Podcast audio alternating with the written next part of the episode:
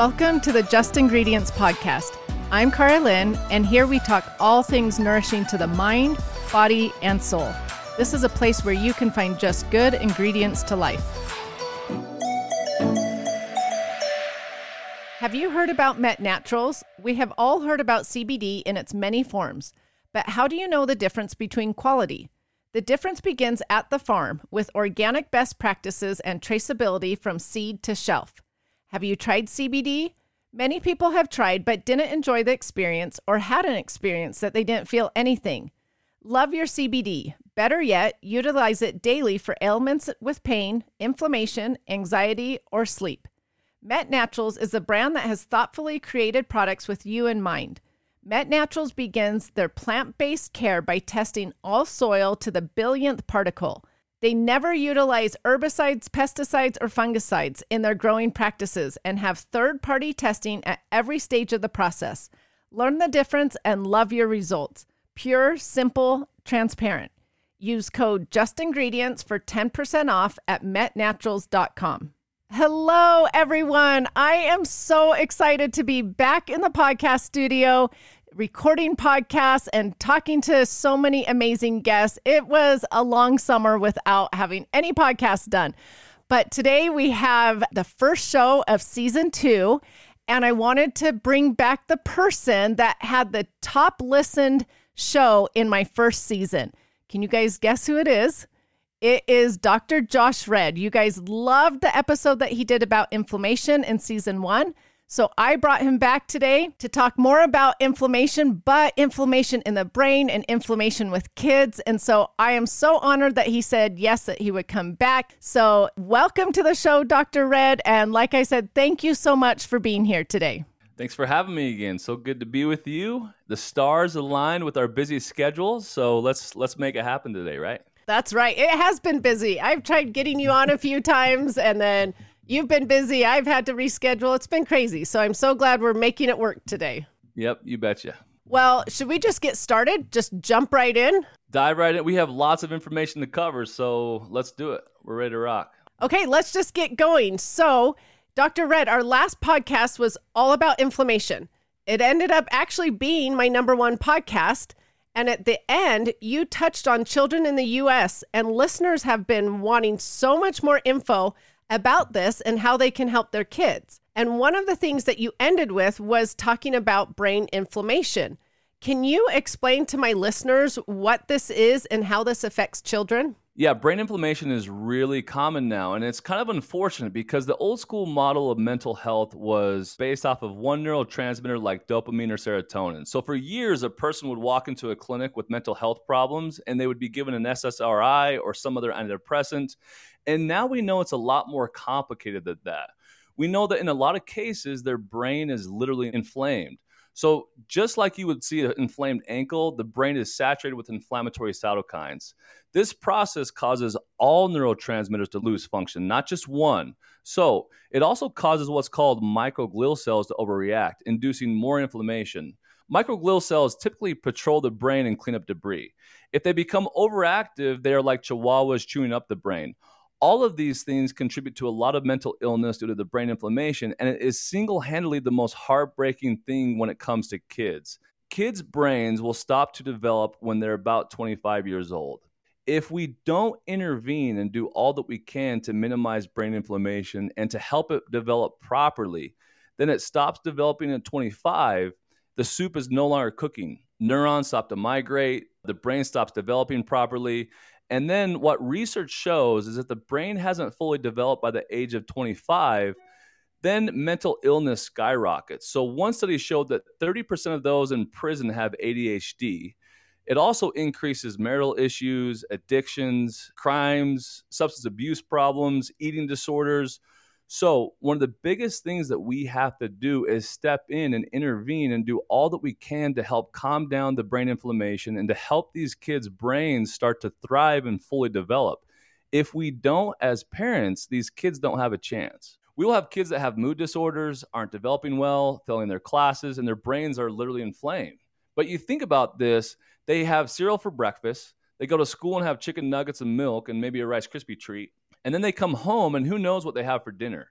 and we expect them to be happy and healthy. And then they spend most of their day on electronics, which stimulates an already inflamed brain. Their brain is literally on fire, which really inhibits it from developing like it should. And then when they sleep, they can't really get into REM sleep because they have these overactive chihuahuas chewing up their brain. They wake up in the morning exhausted, then they act out or don't behave well. And the true mechanism isn't Ritalin, Adderall, or depression medication, it's an inflamed brain. So interesting. It's actually really sad. Do you think these health issues are getting worse in children or we're just hearing more about it because it's such an issue these days? Yeah, it's it's exploding over the United States and really across the world. But let me just kind of share some stats with you that show how bad it's getting. So, as of 2023, approximately 1 in 36 children in the US are diagnosed with autism spectrum disorder, according to the CDC. This is the highest rate since they began monitoring in 2000. The number of children diagnosed with ADHD has reached more than 10%, a significant increase during the past 20 years, according to a new study. This is kind of a crazy stat, too. They're saying that 13% of children now have skin allergies. When I think of skin allergies, one of the first things that I think about is the gut microbiome, yep. immune resilience, and autoimmunity. And one of the biggest triggers for skin issues, which we'll talk about a lot, is gluten intolerance, right? And so you think about this, most of the time they have this poor gut microbiome that is actually causing skin issues. But we also know that if it's causing skin issues, it's likely causing brain inflammation. So that's a crazy stat for me. It's estimated one in five children in the United States have a mental disorder, and the rate is rising at an alarming degree. This means as many as 12 million children are currently affected. My specialty, which I love, is obviously autoimmunity, and this is a crazy stat. While rates of autoimmunity have gone up in the last 35 years overall, they have gone up most in children ages 12 to 19, a threefold increase. Wow. So you think about this too. Obviously, they say that close to 20% of the country has some type of autoimmune reaction. It might not be a full fledged disease yet, but they have some type of immune response that's attacking some sort of tissue. So you think about this though, the rate is drastically increasing for that ages 12 to 19, which is pretty alarming and scary. We now have an obesity pandemic among children, with obesity affecting about 20% of the children. Rates of obesity have gone up by 30 to 50% in the last 30 years. And that's just, that's horrible, that's right? sad. There's so many different things that we can do to intervene to help save this. And in reality, the direction we're headed as a country, our kids are becoming less healthy, mental health is skyrocketing, autoimmune disease is skyrocketing. And this is really, really scary usually if you have an autoimmune disease, prior to that, you've had some type of food intolerance or chemical intolerance for about five years prior to that, maybe even longer. So these kids are suffering with a ton of different issues and problems prior to even developing an autoimmune condition. Wow. From 2001 to 2017, the rate of childhood type 1 diabetes increased by 45%, and type 2 diabetes grew by 95%. There's no reason a kid should have type 2 diabetes. So you think about this the four most common autoimmune diseases in children are celiac disease, type 1 diabetes, lupus, and juvenile arthritis. In adults, it's Hashimoto's, but you see that these autoimmune conditions are getting worse and worse and worse in children. And then once they become adults, we're seeing that Hashimoto's is actually the number one autoimmune condition uh, in the country right now, which is really when your, your immune system attacks the thyroid at a rapid pace and causes a ton of different problems and will eventually cause low thyroid. But you think about this kids are suffering right now the highest probability of celiac disease, type 1 diabetes, lupus, and juvenile arthritis, which, you know, it's, it's really unfortunate to see. But a lot of these kids don't have a chance if we don't intervene right away. If they have these types of issues, skin issues, autoimmune conditions, the likelihood of them having an inflamed brain and it not developing properly is high.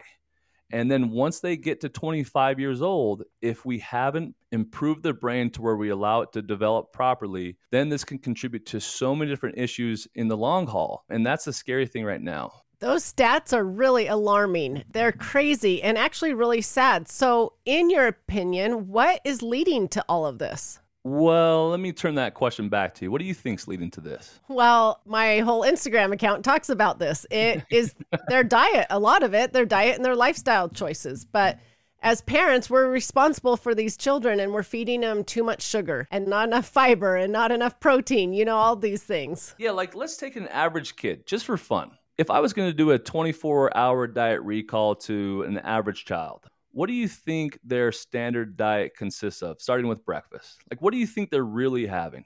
Cold cereal or a piece of toast. I ask kids all the time what they have for breakfast just out of curiosity, and that's usually the answer I get is either cereal or toast which is terrible. They might as well just like eat a napkin, right? Except maybe a napkin's not as inflammatory. Or eat a candy bar. You're right. You're right. And then what do you think they have for lunch? The school lunch, a lot of them, or yeah, just a sandwich on white bread along with their Chips Ahoy and goldfish crackers and a Capri Sun. Yeah. And then for dinner, who knows what they have for dinner? During the day, they're probably having candy from the vending machine or whatever that may be. And we're literally inducing so many different problems, right? So the research is showing a correlation from the standard American diet, the marketing of ultra processed foods, and environmental chemicals. This sets our children up for failure. So it's more important now than ever to teach our children the skills they need to stay healthy food industries, this is kind of the sickening part, recognize our children as valuable lifelong sources of profit. They create products that are intentionally addictive and loaded with sugars, refined carbs, industrial seed oils. They have multiple additives, gluten, pesticides, commercial dairy, and more. They can't market cigarettes to our kids, but they can market so called foods linked to diabetes, obesity, brain development disorders, neuropsychiatric disorders, learning disabilities, cancers, and reproductive health issues, right? And then we're finding out that more than 65% of foods consumed by Americans today are highly processed, addictive, and contribute to the most common health disorders. Children are the primary target, though. And advertising of processed foods to children increased by guess what? Guess how much over the last uh, 10 years? You want a percentage? How about like twofold, threefold, fivefold? Yeah. Yeah, it's it's it's increased the last 10 years by 50%. Wow. And so what we're seeing is that this correlates directly to blood sugar imbalances, brain inflammation, impaired neurotransmitter firing. It contributes to an explosion of neurobehavioral disorders and a ton of other health issues. That is so sad again. And it's wrong, but as parents, we've got to know what is going on. I'm curious though, you see so many patients and you do so much research. Is there a common imbalance that is more prevalent than others in your patients and the children patients? I think across the board, without question, it's going to be blood sugar imbalances. Hmm. Blood sugar imbalances create so many problems for us. So you think about this just the foods that you listed out. A child wakes up and might have cereal for breakfast, or a Pop Tart, or toast. Instantaneously, it doesn't have anything in there that's really going to be healthy for us. But then at the same time, it's going to spike blood sugar levels. Those blood sugar levels spike, and then we go throughout the day they drop drastically like a roller coaster and then they eat something else that's really high in, in sugar and then it spikes blood sugar levels again and it's just a constant roller coaster ride that creates a ton of problems so when this happens though your body will also produce a massive amount of insulin and so what happens is research shows excess insulin causes problems with our hormones it causes problems with how our liver detoxifies. It causes problems with our intestinal tract. It impairs immune function. It causes brain inflammation blood sugar issues really are the key driver for a lot of mood and behavior issues too. So think about this. If our blood sugar levels are constantly up and down, typically our emotions will be up and down.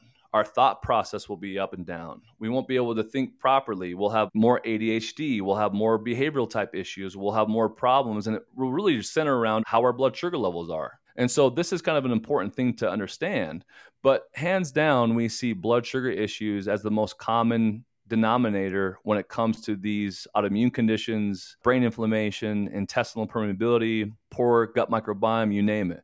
One study showed that the United States is the world's top sugar consuming nation with an average intake of 57 pounds of added sugars per year. 57 pounds. It's crazy, huh? that is absolutely bananas. And we're not talking about like fruit. We're talking about literally added sugar and garbage that has little to no nutrients to help us thrive. So we're constantly eating sugar, constantly destabilizing our blood sugar levels, constantly having our body produce insulin. And this just gets worse and worse and worse.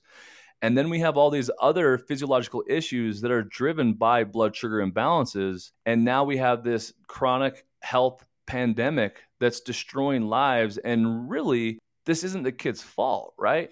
we need to be educated as parents and we need to step forward and stop this madness and do all that we can to help prevent our kids from their brains literally withering away and not fully developing. You know what's so interesting is you're talking about blood sugar imbalances, and that's a very trendy topic on social media right now, but relating to adults, it's never talked about with kids. And so, as these adults are learning about it for themselves, they need to apply this to their kids as well because it's the same info. It really is. We as adults have just as many blood sugar issues as our kids. The unfortunate part is that if we don't step in now and help our kids, long term, they don't have a chance. They really don't. These conditions and diseases and problems will continue to explode in the younger population.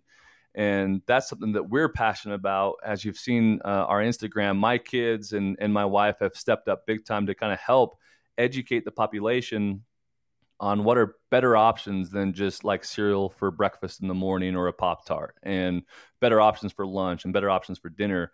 But across the board when it comes to our patients they either have reactive hypoglycemia or they have insulin resistance or they have both and it is literally causing so many different symptoms and perpetuating their inflammatory condition or autoimmune condition as well. Yeah, again, so sad. But I love seeing your kids and your wife on Instagram. It's been fun watching them. But I do have a question for you. So I get asked this quite often. There are a variety of sugars from natural sweeteners and added sugars. But is there one that is typically worse than the others? People love to ask yeah. me that. Like, is there one that's worse than the others? Yeah, that's a great question. The most common one that's the most disease promoting is high fructose corn syrup, right? That's very prevalent in our country. Uh, you can go to other countries and they don't even have it in any of their products. But in our country, we have it in pretty much everything. It's in sweetened sodas, it's in a ton of commercial products. However, research is showing that excess consumption of high fructose corn syrup will cause metabolic syndrome, it causes fatty liver disease, and also research shows that high intake increases asthma, skin issues, and brain inflammation. And the reason why is because it transforms fructose into inflammatory byproducts in our gut. And so this is a really, really big issue. One thing that we don't really think about too when it comes to blood sugar imbalances and high fructose corn syrup and all of this stuff. When our body detoxifies, it has to go through phases one and two of biotransformation. We just know this as phases one and two of, of detoxification. That's an easy term for it. But what happens is it will leave our liver and it goes into our intestinal tract. There's an enzyme called beta glucuronidase that will actually break those toxins free and pump them back into circulation. And guess what the most common imbalance is that causes beta glucuronidase to do that? Um, I'm going to guess sugar. Yep, blood sugar imbalances, reactive hypoglycemia. And so we have all this information. We know this. We know that it causes increased asthma, skin issues, brain inflammation, you name it. But on top of that, it's also impeding our body's ability to fully detoxify. And you know, as the toxin queen, is that proper to say? Um, That's a good title. You know, more than anyone, we're constantly being exposed to chemicals and just crud. And if we have blood sugar imbalances, then we're not going to be able to detoxify properly. And they get pumped back into our system from beta glucuronidase. And then we're just in this inflamed, toxic body that's creating a ton of different issues, a ton of different problems and conditions. So true. When people ask me what I think the biggest health concern is today, I always say our bodies are just overburdened with too many toxins and it's causing all of those issues you just talked about. Exactly. But the thing that is unfortunate is that the physiological imbalance that makes it way worse for a body not to be able to properly detoxify is blood sugar imbalances. And that is prevalent throughout the whole country. So between the two, those two are like a two headed monster creating so many different issues and symptoms and problems for a lot of us. And it's amazing how we'll see patients that come into our office we stabilize glucose. We have them avoid inflammatory foods. We do some things to help liver function properly. And all of a sudden, within a month, they feel better than they have in five to 10 years.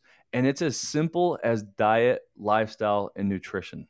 It's as simple as that. People don't want to accept it, but we see it literally every day in our office, and we have eight offices. You know, it's really interesting because I get testimonials on a daily basis about people feeling better when they change their diet and their lifestyle changes. So it really is so true. But I do have a question for you. You mentioned sugar and it being addictive. Why is sugar so addictive? Yeah, we learned that sugar actually triggers the same dopamine response that a lot of other drugs do. It causes this dopamine reward circuit and it just pings it over and over and over.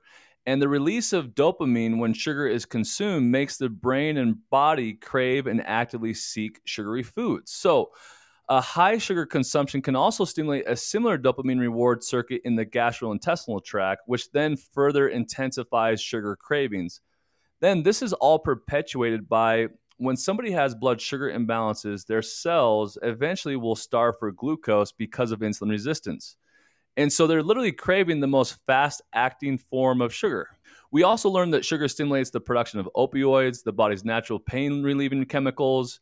And then continuous stimulation of this by sugar can lead to rewiring of our brain neural circuit system to create addiction. So it's a lot more complicated, but without question, research is showing that this can drive a lot of addictive type behaviors. So, like, for example, one interesting human study showed that bariatric surgery patients shifted their addictive behaviors from high sugar foods to addictive drugs after surgery, since their ability to consume large amounts of sugar was compromised. So, we're seeing the research show this. We're seeing that it can absolutely cause an addictive type behavior. We're seeing that it can stimulate a similar dopamine reward circuit in the gastrointestinal tract. So this is real. Like this is this is literally happening.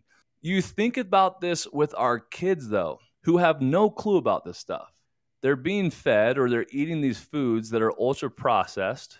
It's pinging that dopamine reward circuit over and over and over. Then we give them cell phones that are triggered through social media, pornography, blue light stimulation. They play video games. Their brain is literally getting bombarded by these dopamine pinging sensations and this causes tons of problems. They literally have no chance to thrive if we're allowing this stuff to happen. And their success in life is dependent upon it. But parents don't know. The children obviously don't know. And they're being led down this path that is really, really, really scary. It is scary. We keep saying that, but let's actually give some listeners maybe some tips or some easy advice. So, if they want to lower their kids' sugar consumption, do you have some advice for them? Yeah, some of the easiest things that you can do conventional juices, sodas, those are just so high in sugar, right? You could avoid those altogether, and that's going to lower their sugar consumption really fast. Obviously, minimizing the amount of candy intake, just those are pound for pound, have the highest concentration of sugar. If your kids do want something sweet, though, there's lots of better options to have. But if they do want something sweet, have them eat it with like a fiber, a fat, a protein at the same time. And this will slow the absorption of glucose and this will minimize the harmful effects around that as well. Yeah, I try to teach that all the time to eat a carb with a fat or a protein or the fiber, sure, and can, it will help a ton. Yeah, yeah. So, like, look, our kids aren't free from sugar. When they're home, they're eating really healthy. Their quality of life is obviously a lot better than what it would be if they were eating crap. But do they want to go to the gas station with their friends and get candy? Sure. But we're teaching them the tools as far as what to eat, when to eat it, how to feel good, and it's impacting their quality of life tremendously, right? So just teaching them, hey, look, have a protein, have some fat, have a fiber with it, or have physical activity, right? If you're going to have sugar, you know, if they're active and and doing things to exercise or whatever that may be, that's going to minimize the the glucose response and minimize the insulin surge as well. So true. And it comes down to the parents teaching the kids like you said, it's not about extreme being extreme like you can't ever have sugar. We're not preaching that. We're trying to teach like let's eat better choices throughout the day for our breakfast, lunch and dinner and when they do have a treat, like going to the gas station with their friends, let's teach them some tools that will benefit them as well. For sure. Imagine if our kids, instead of having 57 pounds of added sugar per year, imagine if they only had five, yeah. which is probably still a massive amount. But That's significantly better than 57 pounds, right? Exactly. Just that alone is going to shift the health of our whole country. Like, I went to Johns Hopkins and I did a public health degree in biology. And we spend so much time on okay, what's the best vaccine that we can create to help save lives? Or what's the best medication that we can create? And in reality, the best public health policy that we could actually participate in is just stop eating crap, like eat real food. That in of itself, minimizing your sugar content, minimize the amount of ultra processed foods that you eat, that would change the health of our country way better and way faster than any other thing that we could do right now this instant. Our country is literally imploding from a health standpoint. It's declining rapidly. And we're literally sitting here watching it and nobody's really saying anything. And it's getting worse and worse and worse. Whereas there's simple changes that we can make that can make a dramatic impact on not just a few of our lives, but the whole country's life, right? So true. I agree with you 100%. And it's not going to be the politicians out there changing this. It's going to be people like you and me trying to spread the message on social media platforms and trying to educate parents. So thank you for all that you do. But now back to the podcast about blood sugar imbalances and sugar and things. I actually want to ask you, as a doctor, just because I talk about this on my site quite often. So I'm curious to hear what you say. What do you think are better or safer sugar alternatives? Some of the options that we use in our house are honey, 100% organic maple syrup.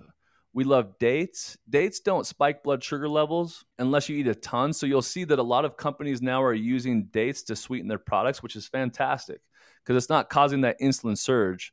Other better alternatives are stevia and monk fruit as well. If you can get organic stevia, that actually has a therapeutic benefit as well. So those are definitely better options than high fructose corn syrup and, and sugar in general.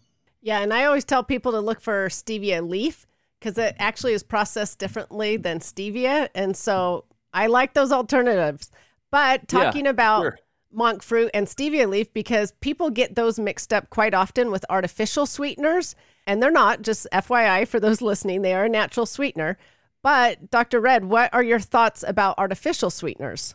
Yeah, and that's a good point that you make there. Stevia and monk fruit, the research shows it doesn't spike insulin near as much as regular sugar. So that's really important to know. And they're natural sweeteners. But again, there's kind of the good, better, best there. When it comes to artificial sweeteners, I jokingly say that artificial sweeteners are like drinking chlorinated pool water.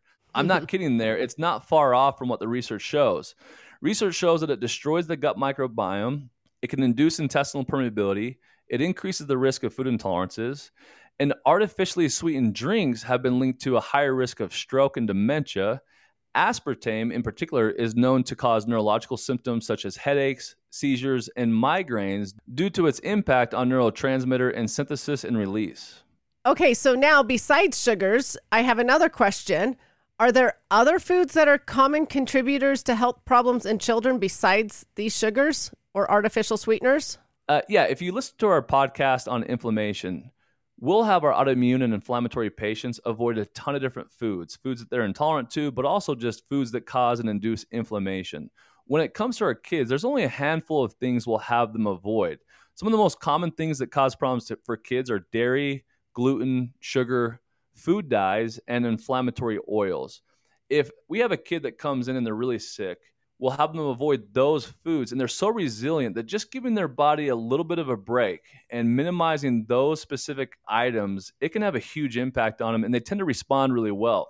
What takes an adult patient six to nine months to help improve might only take a child one month or two months. Kids are so resilient, and if you feed them properly and you put them in the right environment, their body just responds so much better than it does adults. That's actually really interesting. Okay, you touched upon inflammatory oils. These are trendy right now on social media. Some people are calling them seed oils. Will you just tell the listeners what those oils are, real quickly?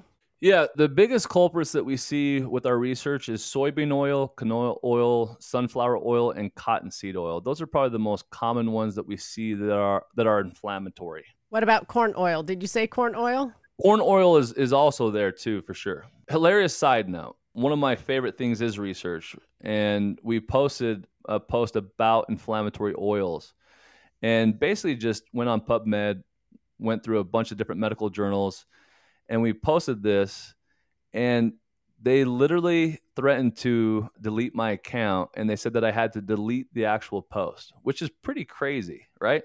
That is crazy. So, anyways, it's pretty wild how some of this information can be shut down, and uh, if the conventional mainstream doesn't like it, it's pretty fascinating to see the things that they'll kind of go to to kind of shut this stuff down and cause problems. But there's no questions asked when it comes to inflammatory oils.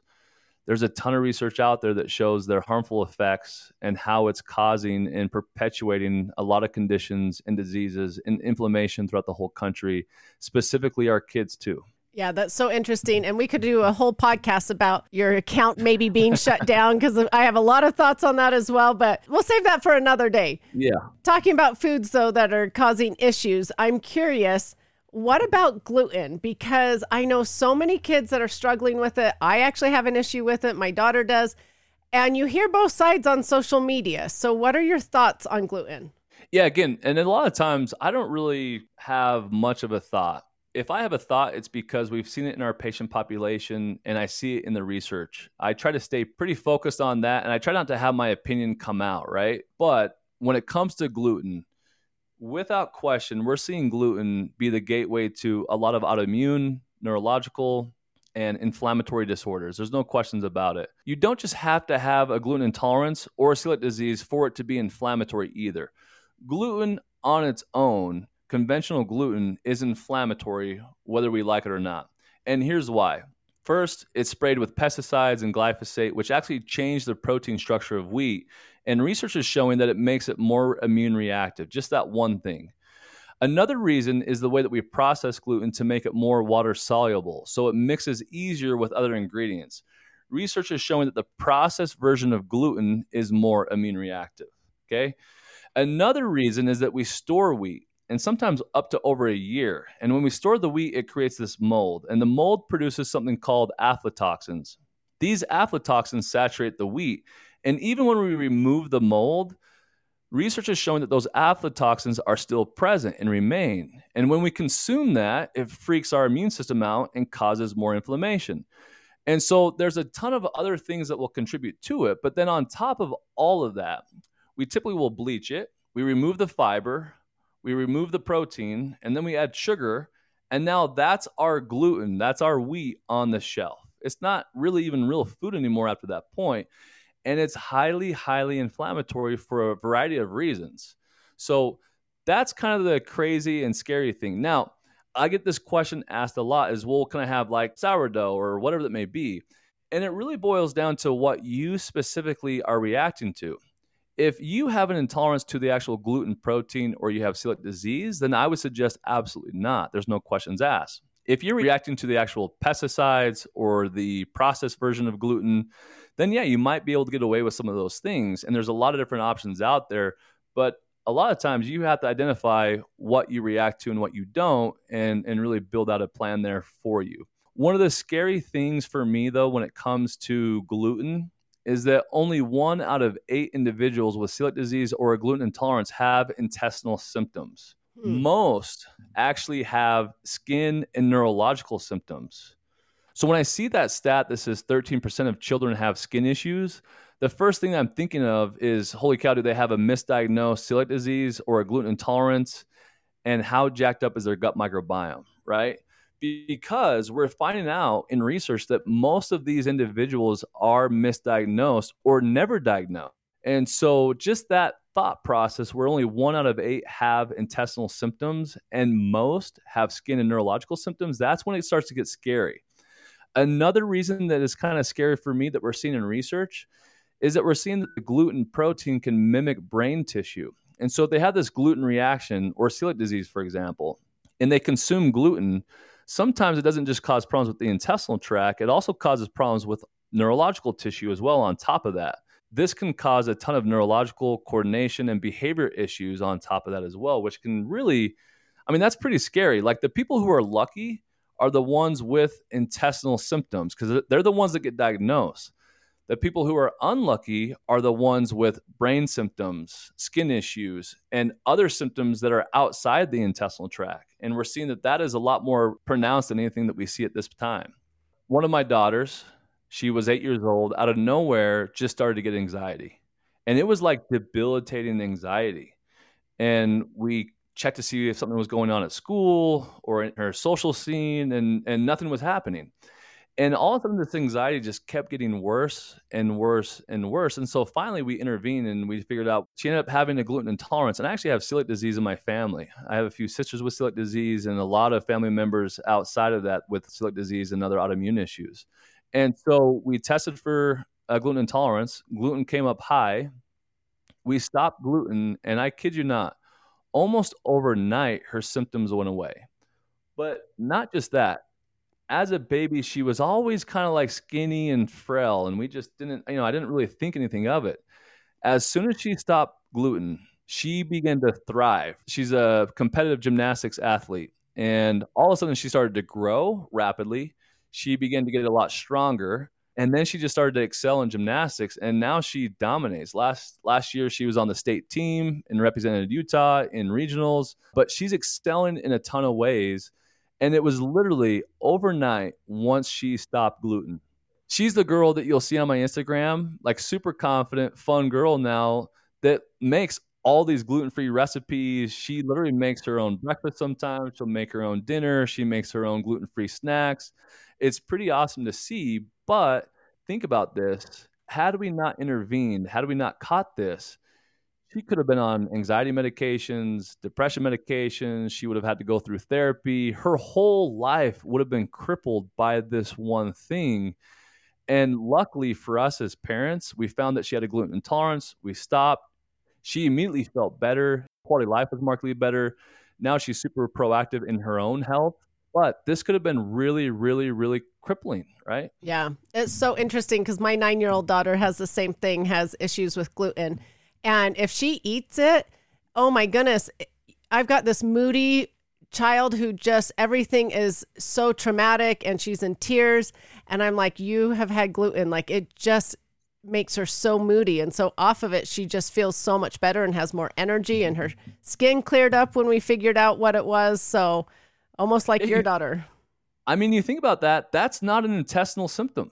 Yeah, it's Those true. Those are brain based symptoms when she eats gluten, right? And that's scary that we're now finding that gluten can impact the brain in such a detrimental way that it creates so many different issues for their behavior. And not many people are talking about this. We see a lot of really severe patients. And I was in my office and I got a call. My staff came in and just said, Hey, Dr. Redd, uh, do you see schizophrenic patients? This kid has schizophrenia. The mom's really concerned and worried. Do you see them? And I was like, ah, I don't think we let's let's not see a schizophrenic patient. Anyway, six months went by, and I started to do research on gluten, and I kept on seeing these papers come up like schizophrenia and gluten, uh, mental health and gluten. I mean, I just kept seeing them come up over and over and over, and so I started to look at schizophrenia and gluten, and all of a sudden I realized, like, holy cow it could literally be celiac disease, and then schizophrenia is just a symptom of that issue. And so my staff went and called the patient back. They went through a bunch of the call logs, finally found the patient and said, Hey, uh, you know, we don't know for sure, but if you want to have your son come in, uh, Dr. Redd will see him and we'll see if it can help. Anyways, they came in. I told them the research, I told them what we found out. They stopped gluten. Uh, we did some things to help support healthy liver function. We did some things to help calm down inflammation and brain inflammation and to help support the gut microbiome. And all of a sudden, this kid who I would have never thought we could have helped, and I didn't promise anything. This was just more of like a research in of itself. But this kid just started to thrive. All of his symptoms significantly diminished. And now I just got a wedding invitation that he's getting married. He has a full time job. Like his quality of life is so much better than what it was and again, it boiled down to that. So, look, I'm not claiming that all of mental health issues are related to just diet. I'm not claiming that. However, though, there is a possibility that diet, gluten can play a big role. And so, just understanding that component can make a big change if that's the case. Such a fascinating story and so awesome you were able to help them. And yeah, depression has a lot of different root causes. I'm the same way. I never just claim that it's diet, but we need to look at diet as maybe one of the root causes. For sure. And so, with that said, I'm actually curious the gut microbiome, that's trendy right now on social media. How important is that for our children? Because it's discussed a lot as adults on social media, but what about our children? Yeah, we talked a lot about it today. Just to give you an idea, 90% of the body's serotonin and 50% of the body's dopamine are produced in the gut. So, how important is the gut microbiome if those neurotransmitters specifically that amount is produced in the gut, right? Mm-hmm. The gut is also responsible for regulating the production of myelin in the prefrontal cortex, which is important for self control. So, like our ability to gate emotions really comes from the prefrontal cortex. If that is impaired, then we have a ton of problems there. We'll have a ton of neurobehavioral type issues. Our ability to gate our emotions won't be there. So, the gut is really, really important. It also is really important for the blood brain barrier. If our patients have intestinal permeability, we call it leaky gut, right? The scientific world calls it intestinal permeability. If we see that our patients have that, it's likely that they also have blood brain barrier issues, which will further induce brain inflammation. So, a poor microbiome diversity from a poor diet can lead to a ton of neural inflammation and altered behavior. There's, there's no questions about it. Well, let's help the listeners out again so that this whole podcast does not sound all scary. What are some easy ways that a parent could support a child's gut microbiome then? There's a ton of ways that you can. And the best way is to just give your child a variety of fruit and vegetables. Fruit and vegetables will help the gut microbiome flourish tremendously.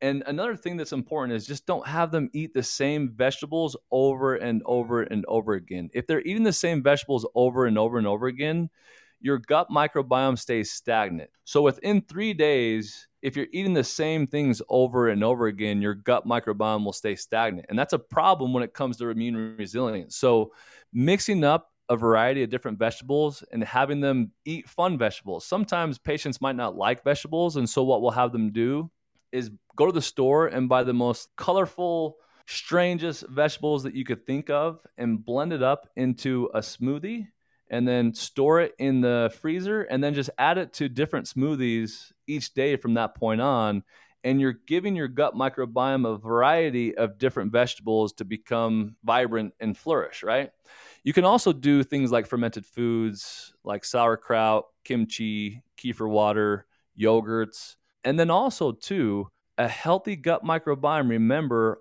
also depends on removing inflammatory foods and sugars. If you're in eating inflammatory foods and sugars consistently, remember that causes inflammatory byproducts and that can create a lot of different issues and that can cause issues for the gut microbiome. So if you're eating inflammatory foods, if you're eating artificial sweeteners, if you're eating high sugar content, that can jack up the gut microbiome in of itself. And you can't outrun that stuff, right? So just be cautious with that. There's really no no supplement out there with pre, pro, and postbiotics, like all in one. There's a lot of different probiotics that people will use, but they're failing to have either prebiotics and postbiotics that have a huge impact on the cell function of our intestinal tract. And so, Carlin and I, we collabed and made probiotic complex. And it has pre, pro, and postbiotics to help the cells of the intestinal lining flourish and, and thrive. So stay tuned for that. That will be fun. We're excited for when it comes out because it's a powder that you pour into just water. And you guys, I promise it tastes really good. My kids have tasted it. They had to approve of it. And so your kids will love this drink and they're going to have this drink and at the same time get all of these amazing nutrients for their gut. Yeah, so that's going to be really important. I think obviously a lot of our kids they utilize pre, pro, and postbiotics as well. Now they're going to be using this, and it's fantastic. It's just another thing that you can add to make sure that we have proper digestion and intestinal function and really help the microbiome flourish and excel. So, definitely excited about that for sure. Well, I have a couple more questions for you. I'm curious about food dyes. Do these play a part in brain inflammation or gut health? Yeah, food dyes are really scary. And let me just kind of explain why. The amount of food dyes in our foods has increased 500% in the last 50 years which is crazy. There's no reason to even have food dyes in our food. Like it just does absolutely nothing for us. And the risk of having food dyes in there is absolutely crazy. So, for instance, yellow 5 and red 40 have been associated with increased inflammation, increased potential cancer risk, hypersensitivity, and behavioral issues in children and immune reactivity. Food dyes may also cause allergic reactions, asthma, and food reactions. So, this is kind of an important thing. We see food dyes trigger food sensitivities and even autoimmune flare ups in some of our patients. But here's why food dyes bind to food proteins and they make it harder for your body to break them down to be properly digested. So, as a result, they look like foreign invaders to the immune system. So, your body builds and mounts this inflammatory response. That's one big problem when it comes to food dyes. On top of that, the dyes can also bond to human tissue. It triggers an inflammatory reaction. This can worsen autoimmunity, inflammatory issues, and neurobehavioral issues on top of that. But the scary thing to think about is just that one simple point. Like licorice, let's say you're intolerant to gluten. We know licorice has gluten, but also has red dye. So if you're intolerant to that one food and you eat it, it will take your body a lot longer to digest it which will allow it to be in the system a lot longer. So you have this bigger inflammatory and longer inflammatory response, creating a lot more symptoms and problems too. But the fact is simple that just dyes alone can literally bond to human tissue, and that in of itself can trigger an inflammatory reaction. So when it comes to food dyes, I hate them. I don't like them. The research is pretty strong when it comes to food dyes. I would avoid food dyes at all costs. If you have kids, that's one simple thing that you can do that will drastically change their quality of life. I have a little girl, she is exactly like me, and it's scary, but it's awesome. But when she has food dyes, she bounces off the walls like crazy. I mean, she's going 100 miles an hour, and literally, we can pinpoint it every time to food dyes. It's so crazy to me. And there's no reason for these food dyes in these foods. They don't make them taste different or taste sweeter or anything. It's purely visual. And we know today how to easily color with real foods. If you want yeah. something blue, use a little bit of spirulina. If you want something red, you know, use a little dragon fruit or a little beets or, you know, it's just ridiculous, yep. actually. Uh, no, 100%. And what is more maddening is that we have all the research that shows the harm of food dyes. Obviously, other countries are taking initiative in removing all food dyes. In our country alone, it's increased 500% in the last 50 years. There's no reason we should have it. It's it's unacceptable in my opinion. It's really sad and it just shows that parents really need to advocate for their kids and they've got to be educated and know what they're feeding their kids. It's just so important. Let me ask you about one of my favorite topics, toxins. Yeah. Yeah. Let's mention Look, those really quick. Yeah, you said it earlier, right? Where we are flooded with toxins over and over and over. We're completely surrounded with so many different things that increase our toxic burden. And when our toxic burden is increased over time, it creates a lot of problems with a lot of different issues in physiology, right? So I think it's really important to be mindful of what we're exposing our kids to. We could have a whole podcast just about this, but flame retardants in pajamas, dioxins in diapers, fluorides in toothpaste, you've done really great with that. Like a lot of our kids and our family uses a lot of your products. And if I didn't know you, we'd still use those products. I, I love it. You look at phthalates and plastic toys. I could go on about this stuff, but just understanding what you're exposing your kids to and making simple swaps it will minimize their toxic burden and it can drastically improve their quality of life. And like I said before, they're introduced to so many different toxins. And then on top of that, they have blood sugar issues, which minimizes their body's ability to get rid of these toxins. And then we end up having all sorts of different problems. So, look, someone might be listening to this and like want to freak out. There's so many different things that we're sharing that are really problematic. So, you might be wanting to run and jump into like a plastic bubble, but then you realize that the bubble has BPA and can cause hormone issues or whatever that may be, right? So don't freak out, don't overwhelm yourself. Our bodies are really, really good about being immune resilient and being able to overcome bad environments. We just have to give our bodies a little bit of rest and give our bodies the tools so that it can overcome these bad environments. So don't like freak out don't have a panic attack. Don't think you're less of a parent or whatever that may be. I don't want you to feel that way. That's not the intent of this podcast. But what I want you to focus on is look, is there one thing that you can do to change? And if there is, let's do it. Let's do an easy swap and let's try it out. And then once you feel good about that one swap and you feel like it's not going to cause you more stress to do another one, then do another one, right? Exactly. I'm all about that. And this is not to scare people, it's actually to educate people. And then I always say, once you know better, do better. And so some of this info might Yeah. be new to you. And so now that you know it, let's just do better. As we Sure. wrap up, maybe we should end with giving the listeners some strategies and some easy things that they could do. So Yeah, let's do it. Let's do it. um, I know my listeners, a lot of them are stay at home moms or moms that are always dealing with snacks. So, do you have some swaps are easy strategies for snacks? Yeah, and and we share this a lot on our social media and Instagram as well. But we love Skout bars. When it comes to snacks, having real produce, right? So vegetables and fruits, that's obviously important. But our kids just love snacks. So let's let's let's be honest about that. They love Skout bars. Our kids love Skout bars. It's sweetened with dates, which means it's not going to spike glucose as easily unless unless they eat a bunch of them. Everything's organic in there. There's no food dyes, none of that stuff. That's fantastic. One thing that our kids love is Chomps jerky. That's fantastic. They love real fruit, veggies, hummus, guacamole.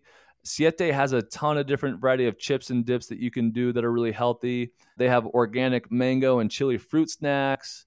There's things that you can do like hued chocolate, organic applesauce. We love your flavored drink mixes and we love your protein shakes. Those are fantastic. Our kids drink those all the time. Thank you. Um, we're not really big cereal fans, but Lovebird has awesome cereal swaps that's just markedly better than your conventional cereal. So if our kids do eat cereal, then that's what they do. But again, even for that, we try to have our kids eat some form of a protein and fiber with it, right? Right.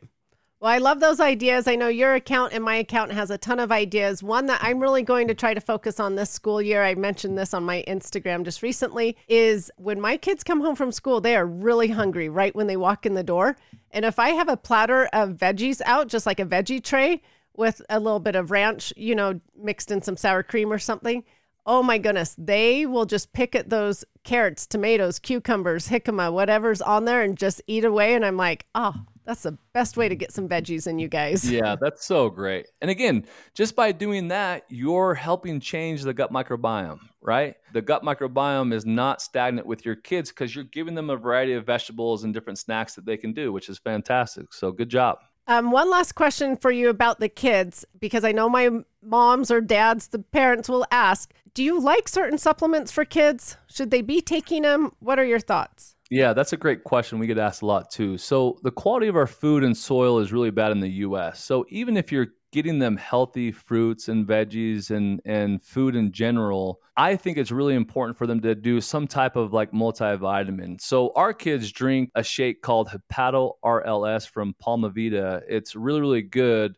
It's just a little shake, but what it will do is it floods their bodies with nutrients and vitamins that they, they may be lacking. But then on top of that, it also helps with liver function and the gut microbiome. So each morning, our kids wake up, they go to gymnastics, they have their Hepato RLS from Palmavita, and they drink that. And that's just something that we do to make sure that they're getting the proper nutrients and vitamins that they need.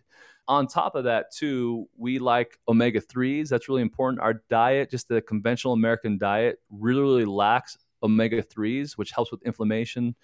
If they have vitamin D issues, uh, we love vitamin D. Should we tell them about the other supplements we're going to be doing? Yeah, why not? We should tell So- them though that the probiotic complex might come out first before these other ones because that one's Yeah. done and completed. We're just waiting for suppliers to bring in the ingredients. But these other ones, they're almost done.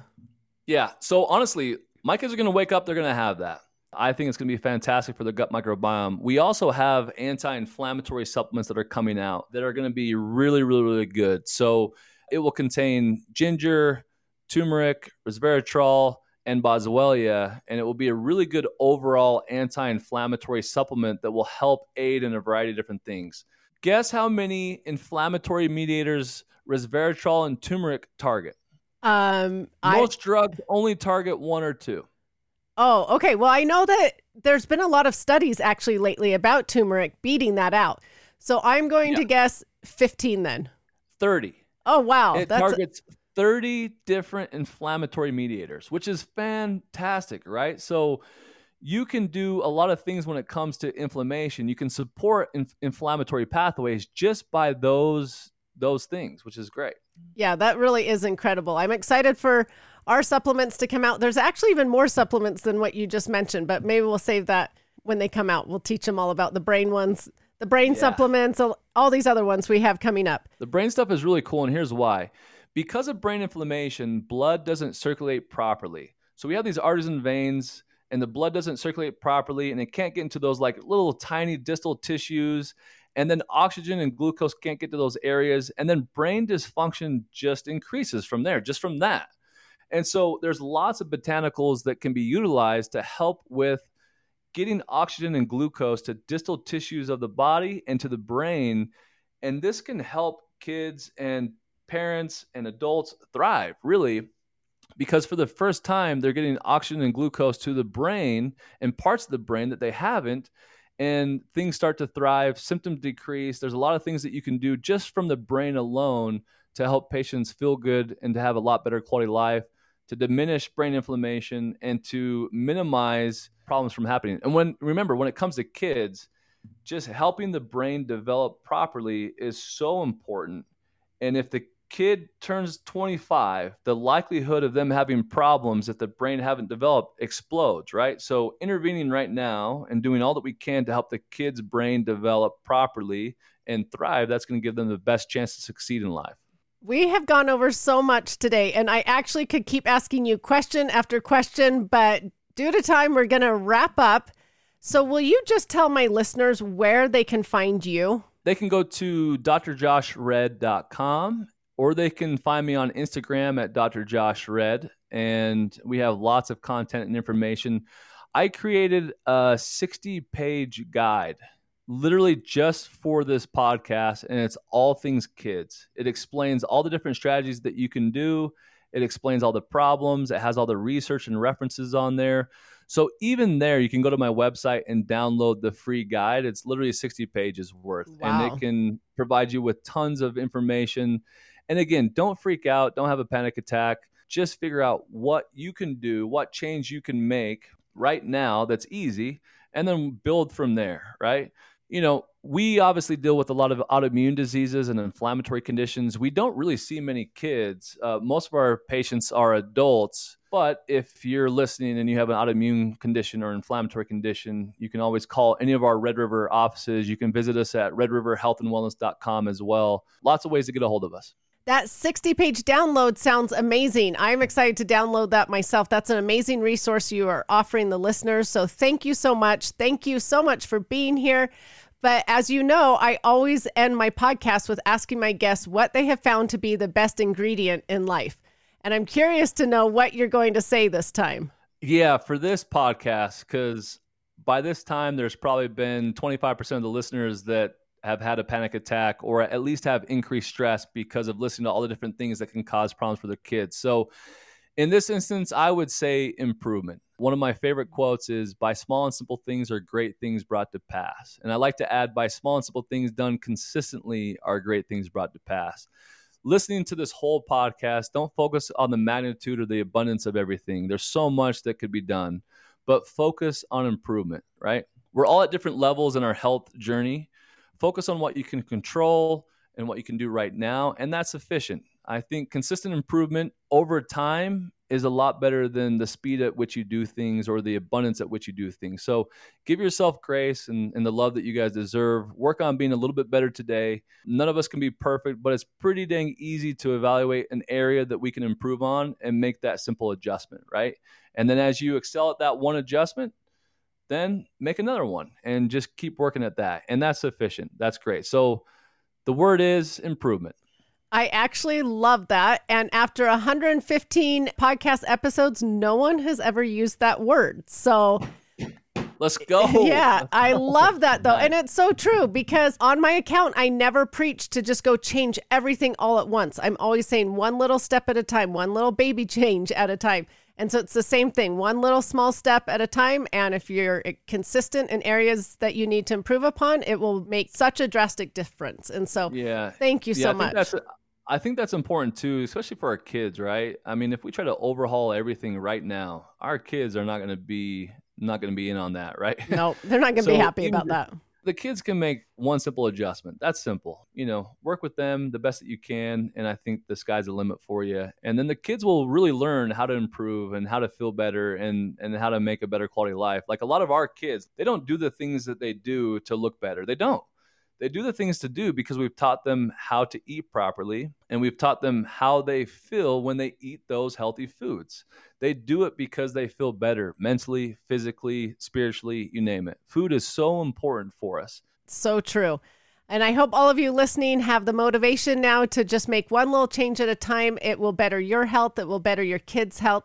And again, thank you, Dr. Redd, for being here. I know you're extremely busy. It's always an honor to have you on the show and to talk to you. And like I said, we could talk for hours, but Thank you for taking the time that you did today to teach others. And you guys go follow him, go check out his websites. He's a wealth of info. Like he said earlier, he's all based upon research, not his opinion. And I love that about him. And so thank you, Dr. Redd, for all that you're doing in this world, trying to teach others how to live a happier and healthier life. And so thank you again for being here. You bet. Thanks for having me. Well, I'm sure we'll do it again in a year or so. Sounds good.